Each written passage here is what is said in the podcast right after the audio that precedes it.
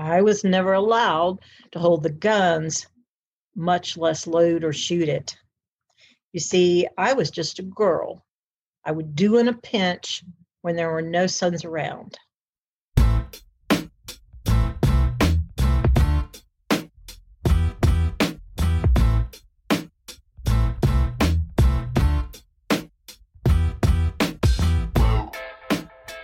Hey there and welcome to Grit, True Stories That Matter. Grit is a weekly podcast about stories, the contemporary, personal, narrative kind of story, and the people that craft and tell them. Each week, a storyteller will tell one of their stories and then break it down with me, Sean. Why, you ask? Well, we want to feature these tellers and their stories, and also to help you, our listeners, craft and tell better, more engaging, more relatable, and more memorable stories, true stories, personal stories, grit stories. We are in the middle of season number two, dedicated entirely to women and their stories, and this week I am joined by Linda Durrett. Linda lives down in West Virginia, home of the Mountaineers.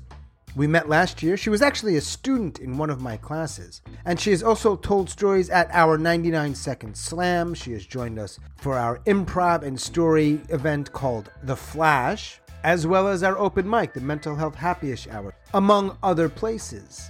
I'm really happy that Linda's joining me. She's a great teller. She's a really cool person. As always, I want to thank all of our tellers who have joined us here thus far since we started in October, and all of our listeners. I really appreciate you listening. And if you've got any feedback you want to give or questions, reach out. You can email us hello at storygrit dot com. You can find us on Facebook and YouTube. And you could also help us out if you listen on Apple by rating and reviewing this podcast. It really helps. Thanks so much for that. Okay, Linda D, let's dive in. Now, I know you took a class that I taught, but we knew each other before then. How did we first meet? We met because I had joined up with the West Virginia Storytelling Guild, and they were promoting your work, some of your classes and groups. So I actually eavesdropped on a couple of your classes. You know, didn't didn't make myself known, but uh, you know, like, this is pretty cool. I th- I think I want to associate with this group right in the middle of COVID. Yep. Uh, I love to tell stories. I love to yep. write. I love creativity, and I really missed hanging around with those kinds of folks. I'm glad we found each other. Me too. I know, and I remember on our first day of class, you had shared that your family had a long history in very, right. like, was it storytelling or poetry or something like that, right? My father's sister, my Aunt Irene, was the poet laureate for the state of West Virginia. There it is, yeah. So there is that creative link. Uh, and there's some other people in my family that are artistic as well. And you're in West Virginia. That's where I live now. I lived in North Carolina for over thirty-three years, though, in the Charlotte area. Oh, that is a few hours away from me, at least. Mm-hmm. I'm in uh, Chapel Hill. Right. Originally from New York. I always make sure people know that for some reason. Nothing wrong with North Carolina, but it's just not New York. Uh, all right. So you went North Carolina to West Virginia. Right. Home of the Mountaineers. Mm. Beautiful yeah. state. Beautiful. Oh, it's gorgeous. State. A lot of people don't know just how absolutely beautiful West Virginia is. Very primitive and backward in a lot of ways, right? But it's it's very unspoiled. Yeah, yeah. Maybe that's because people don't know about it. Hey, yay! hey, yay! Keep it that way. Yeah. Uh, well, now that the seven million listeners hear this, it's going to change, of course. Only a couple of listeners. So, uh, question about this story, which, by the way. Uh, if anyone listens to this podcast, they know sometimes I know the stories in advance. Sometimes I don't. I just trust the teller. They'll bring their story, and then we'll talk about the story and their involvement in the world of storytelling. Right. Before you tell the story, I'm wondering, you recently put this together, this particular story? The thought had been rolling around in my head for many years, and then there was this huge epiphany in the spring. I'm like, this is a story. I shared it with a couple folks. I never have actually told it as a full story, but I shared the idea. A number of people said, that is a story. That's a story you should tell. I think it's powerful, especially given the times that we're in, with folks leaning so many different directions about equality, whether it comes to races, uh, gender, uh, sexual orientation, disability. It just fit in because you'll you'll hear it in the story, why why it's a story for the times. All right. So as always, how I always lead into people's stories is I'm going to stop talking. I do that once in a while, not for very long. And then you'll tell your story, and then we'll talk about the story. We'll break it down a little bit. Does that sound cool? That's great. All right. Whenever you're ready, I am all ears. My ninety-three-year-old dad is a walking inspiration to me, even if he now limps with a cane. I never knew him to tell a lie. I only heard him cuss once, and that was when the local sheriff wanted to search his property for stolen goods. He always was willing to listen to my stories, how chaos infected my life, affected my life. Even when I would tarry late into the night, even when he had to get up and go to an early work meeting, he was and is my go-to for solid advice. I really appreciated that. He was an officer during the Korean War, training Southern Koreans in military and institutional planning, helping devise policy, procedure. Their troops were inexperienced and raw. When I was six months old, he and his two South Korean support officers were trapped behind enemy lines. They were bombarded by heavy artillery fire. He thought they were going to die. He commanded them to blow up their Jeep and flee for their lives. Making their way over the countryside, they hid in safe houses, barns, and chicken coops. They had to rely on trusted farmers, their guts, their instincts, their intuition. They needed the locals to protect and feed them. They often traveled at night, only lit by stars and moon glow. Eventually, they found a friendly farmer. He had a phone, and he called a nearby U S Army base, hoping their message hadn't been intercepted by North Korean spies lurking in the area. Rescued, they endured days in lonely isolation under U S intelligence interrogation.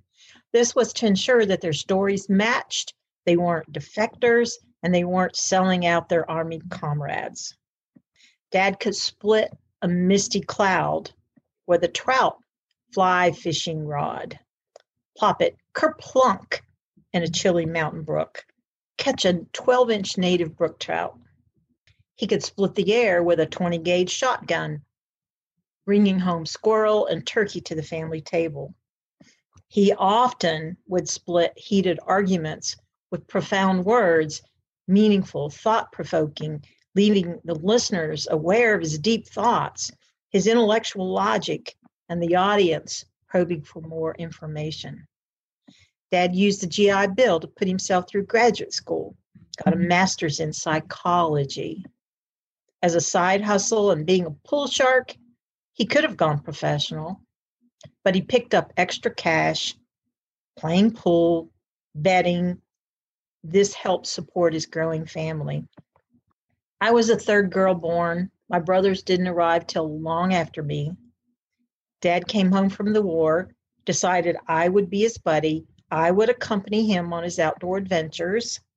We hiked, we fished, we hunted. Okay, let me clarify this. I carried the fish bait in the bucket. He fished. I never was allowed to actually hold the rod and reel, much less cast the lure into the water. I carried the rucksack to stash the harvested squirrels. He hunted. I was never allowed to hold the guns, much less load or shoot it. You see, I was just a girl. I would do in a pinch when there were no sons around.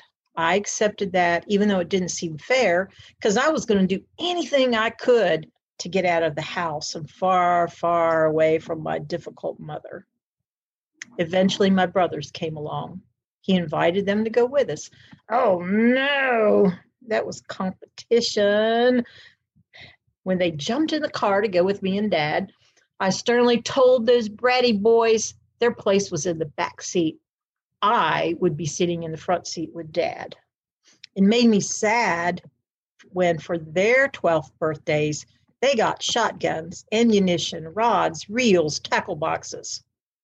I got a Betsy Wetsy when I was eight, and then when I was twelve, I got a Barbie doll. As life progressed, things changed, time warped. My life became so different.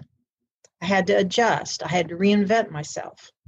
On my own, I figured out how to fish, boat, hunt, and even went primitive camping by myself in the North Carolina mountains.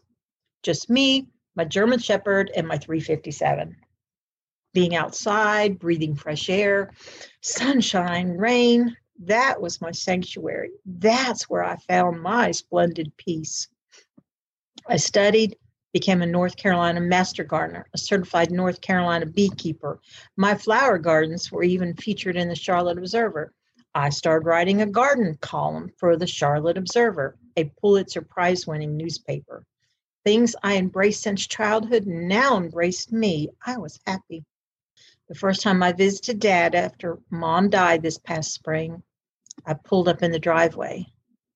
I stared, started bawling and sobbing. The black, choking dust of her narcissistic pallor was gone. Sweet serenity and blessed healing. Oh, it enveloped the roof, the porch, the doors.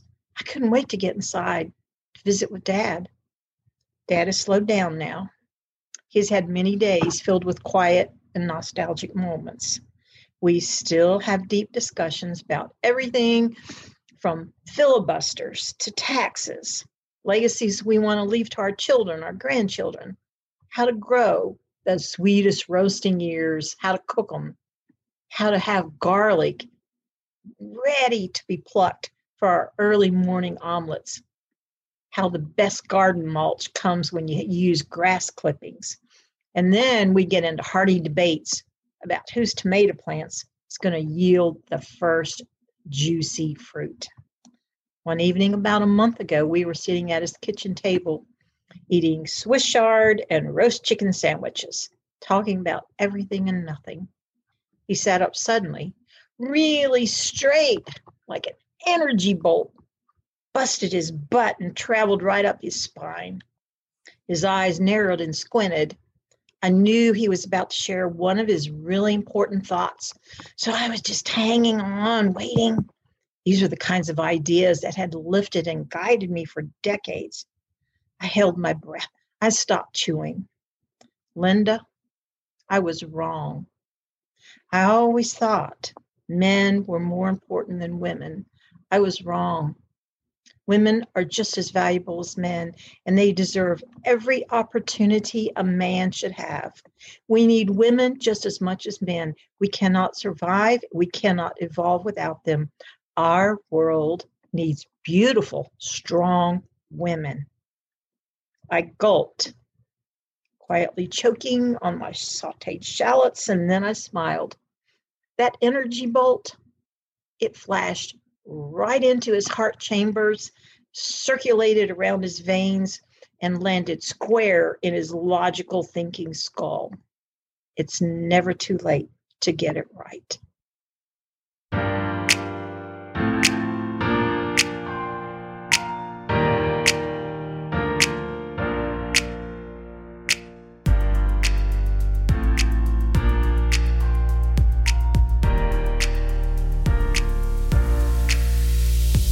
Nice, Linda, in her on her couch where she sits. Yeah. I've seen you on that couch for a while. I know. Yeah. Great. So that's a story about, man, how does that feel to put that together? And then, you know, even though it's an audience of one here, how does it how does it feel to tell it? I had pieces of it floating around and floating around. And so then I just started making notes. I've got lots and lots of notebooks. And, you know, anytime a thought, a word, phrase comes to me, I make notes. Yeah. I'm like, I'm going to use that somewhere. Someday that feels like something delicious and I want to pull it out. Mm-hmm. So I had all these notes. I've been wanting to tell this story and I wrote it. And then I went, wait, wait, what changed? That's the story. What changed? What did change? I I think I know, but I was thinking about that. Like, is it more your dad's change or your change? It was my dad's change. And it was so beautiful. I got to see it and experience it.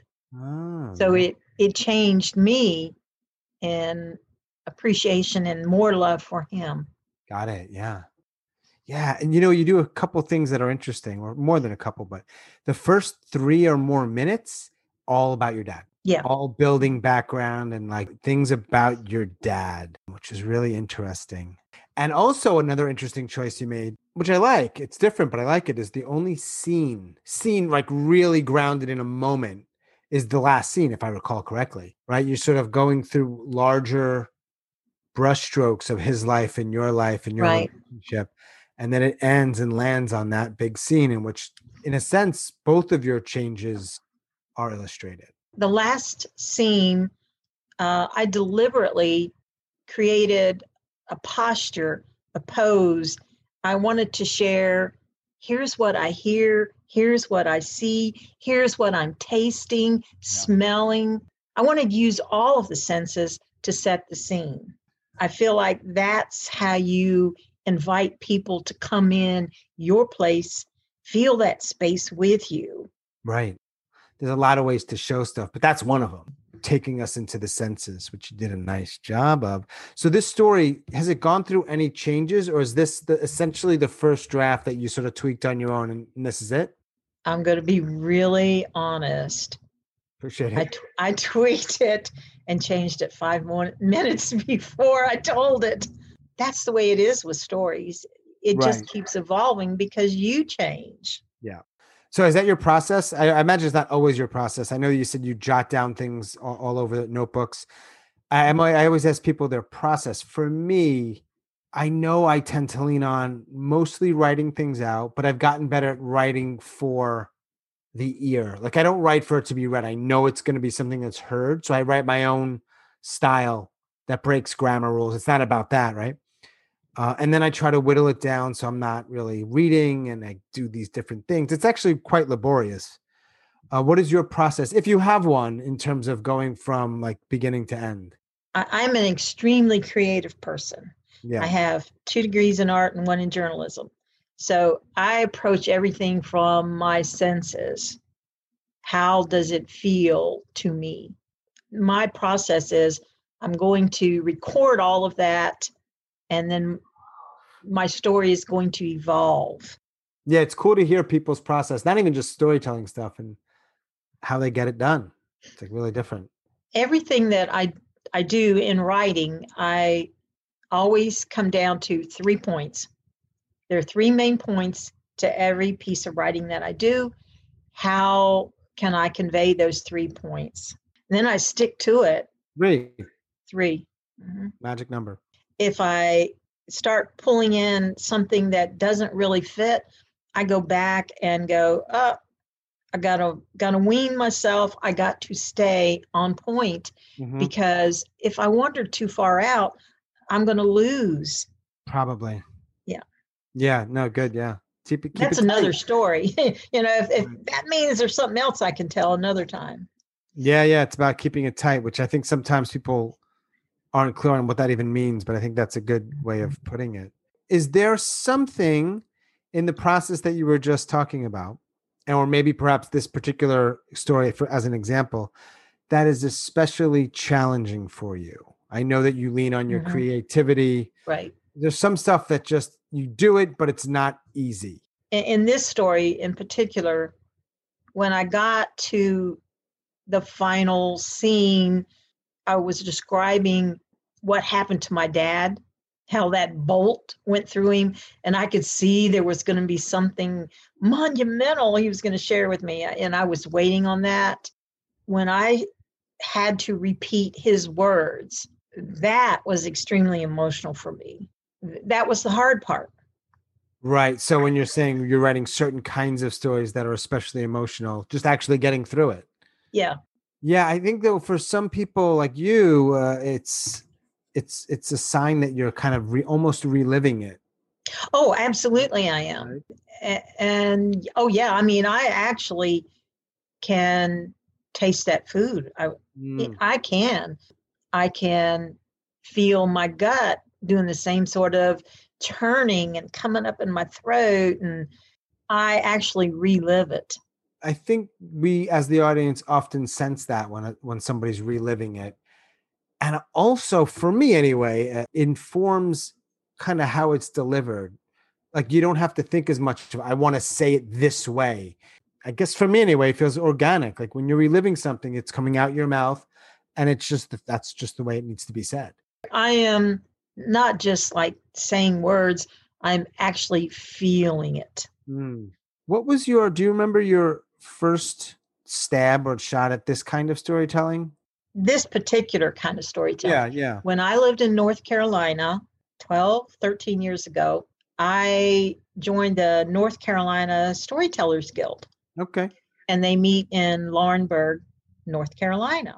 I, I went to a number of their events. That it was so cool to hear, hear incredibly different ways of telling stories. They had classes as well, some very famous. This is where I first met Bill Lapp, who is West Virginia's number one storyteller, just an incredible storyteller. Uh, I met him there and some other uh, incredible people with they're very gifted. Yeah. So I got very brave. And they had a bold-faced liar showdown. And I decided that's what I was going to do. So I went and told mm. at this event. Uh, later, I went to the um, National Storytelling Festival in Jonesboro, Tennessee. That was just, you know, to sit in the audience and to see world-renowned storytellers. Yeah. With their craft. Right. So it's it's something that I've wanted to do for a long time. Sort of practiced on people. They didn't know what I was doing, you know, but hey, I want to share something with you. Guess what happened? Throw out a word or a phrase, see what their reaction might be. Sometimes it landed great, sometimes not. Is there something that you can think of, like something from that experience, from the guild or the festival or other of those kinds of storytellers that separate them, that makes them that good? When you're hearing a story, what are some of the things you're hearing? You're like, man, that's really good. The really, really good ones. I forgot that I was sitting there in an audience. Mm-hmm. I forgot I'm in a hall or I'm sitting out here under a tent. I just got sucked into the story. I went right along with them. I felt, heard, believed. I wanted to be part of that story. And I got a picture in my mind of it all. Mm-hmm. Those were the ones that really impressed me. Yeah, hard to do. It is, very. And they practice. Oh, that's one thing that surprised me when I first started investigating this. They practice their stories hundreds and hundreds of times before they actually get in front of an audience and deliver yeah. it. Right. It's not, for most of them, I don't think it's just an innate gift that they have. Mm-hmm. It's it's a performance. It's a craft. Yeah. For sure. Mm-hmm. At that level, for sure. But even last night, we, we had an in-person story slam. It was really good. And you can usually tell the people who are winging it and the people who have prepared. And not mm-hmm. always, but usually the people that are prepared, their stories are a little more engaging or whatever it is they want to do. And, and one of those things is you get lost in it. Yeah, you do. Right? It, it's the same thing with great movie or even a super commercial. You're just like, man, I can't wait. What's going to happen next? And yeah. you, you just really want to be a part of it. Absolutely. Now, second part of that question is, if that's one goal, and that's a really good goal, to have your audience get lost in your story, what do you think is one or two things that someone who's listening to this might be able to do, or at least think about, so their audiences might get lost in their stories? Create the scene. Tell me what's there, what mm. you see, what you feel, what you hear. Tell it from your gut. Mm. Don't be afraid. Don't hold back. Don't try to be politically correct. And it's okay. It's okay if you fail, you stumble, you it doesn't quite come off. It's okay. Do it again another time.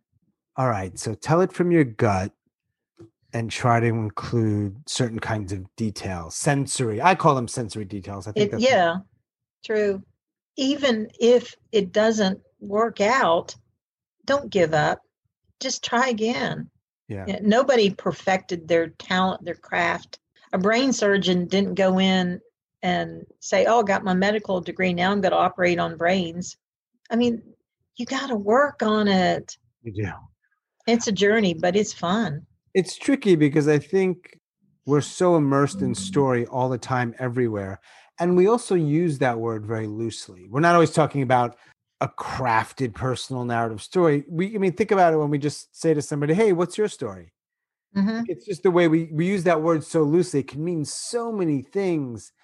Right. So this is sort of like a subset, sub, sub, subset. And it takes, well, it's a craft. That's all. Mm-hmm. Like poetry, like spoken word, or any other number of things. Yeah. The groups I've participated in that uh, you've led, some people did phenomenal. And I'm like, wow, that's really good. And then there are other people that were just getting into it, but they tried. And I applaud anybody that puts themselves out there, lets us see the inside, what's going on. I'm like, yes, do it. And it's not done usually, but just start with heart. That's what I say. Start there. Mm-hmm. Then you can shape and carve and craft. But if you don't start there, it's hard for me. Some people don't care about it. I do. I do too. Yeah. So you had said Bill Lapp. Is are there other tellers that you've run across, whether it's from back in the N C days or on your Zoom days, that you really like? I'm I'm going to have to mention my Aunt Irene. Uh, I mean, she's passed, but now she wasn't a storyteller, you know, like we're talking about. She was a poet, but she told stories in her poetry. Mm-hmm. And she used words in a lyrical way to bring you along so that you could sense it. Nice. She had a, a lot of influence on me as far as how to use words. Poet laureate of West Virginia. Mm-hmm. Hmm. This, your dad's still around? Yeah, he's ninety-three. So that happened not that long ago, that exchange that we hear in the story. Just a couple months ago. Wow. What do you think happened where that change really, I don't know, what's the word I'm looking for? How, how did that happen? No, to reach ninety-three and have been, you know, a soldier and pretty ingrained and stubborn, actually. You know, about your life, your beliefs. And to come to that point, I, I think a couple things happened. My mother died. He has been spending a lot of time alone with his own thoughts, reflecting on his life, his legacy, what he's leaving behind. We've had a lot of conversations about that. I think it just hit him. He's looking at his children. Mm-hmm. What is he going to leave behind? What does he want them to think about him as a man, his values, his honor? I believe his process led him to the point that all humans have value, are worthwhile. No human, no gender, no race is better than anybody else. Mm. And that's why, you know, I ended the story with, you know, it's never too late to learn, to grasp a new idea, to embrace a new way of thinking. Mm-hmm. That's what I feel our nation, our world really needs to do. Now I'm waxing political, which gets me in trouble. But, um, I bet it does down there a little bit too. Oh, yeah, I hope to tell you. But also, it's not only that, Ben, you, given that this is a personal story, you also appreciate that and see him in a different way. It wasn't just him, it was you. Uh, he's been sharing a lot of stuff with me. Like, I didn't know about this um, story when he was down behind enemy lines. I didn't know about that until a couple months ago. Mm-hmm. He said, I never have told anybody about this. Wow. So I said, this is really important. I'm going to interview you. I'm going to be the journalist. So I did. We spent several hours and I just interviewed him. Well, tell me, what did you eat? Where did you sleep? Specificity. Yeah. Specificity. Yeah. So that heavy artillery, what did it sound like? What did it smell like? I wanted to, you know, to hear all of that so I can understand and relate. So he got to tell his story. It blew me away. And most of us like to be heard. Everybody has a story. And they want to tell it. Listen. We need people to listen. Yeah, that could be an audience of one, or it could be an audience of a bit large number. And it could also be these kinds of stories, or like I was saying earlier, sort of a different de- definition of story, just somebody sharing their life, whatever form it ends mm-hmm. up in. If you don't tell it, it might be lost forever. So tell it. There is actually a large percentage of people, at least from what they share, that think that their stories, they just, I don't have stories, or they don't matter. And I'm like, man, and I don't want to fight you on it, but I just don't agree. Uh, I don't know how to necessarily always bridge that gap, but boy, oh boy. I... As long as you have another breath, you have a story. That's a great tagline for something. I love it. If you've got another breath, you've got a story. Yes. I love it. Good story. Thanks for te- for joining me and telling it. It really was lovely. It's always good to talk to you. So uh, yeah. Good. Any other any other words you want to share before we skedaddle back into our lives? I think everybody should take the fourth of July and truly reflect on our beautiful country, what it means to be free, to choose to believe whatever you want to believe.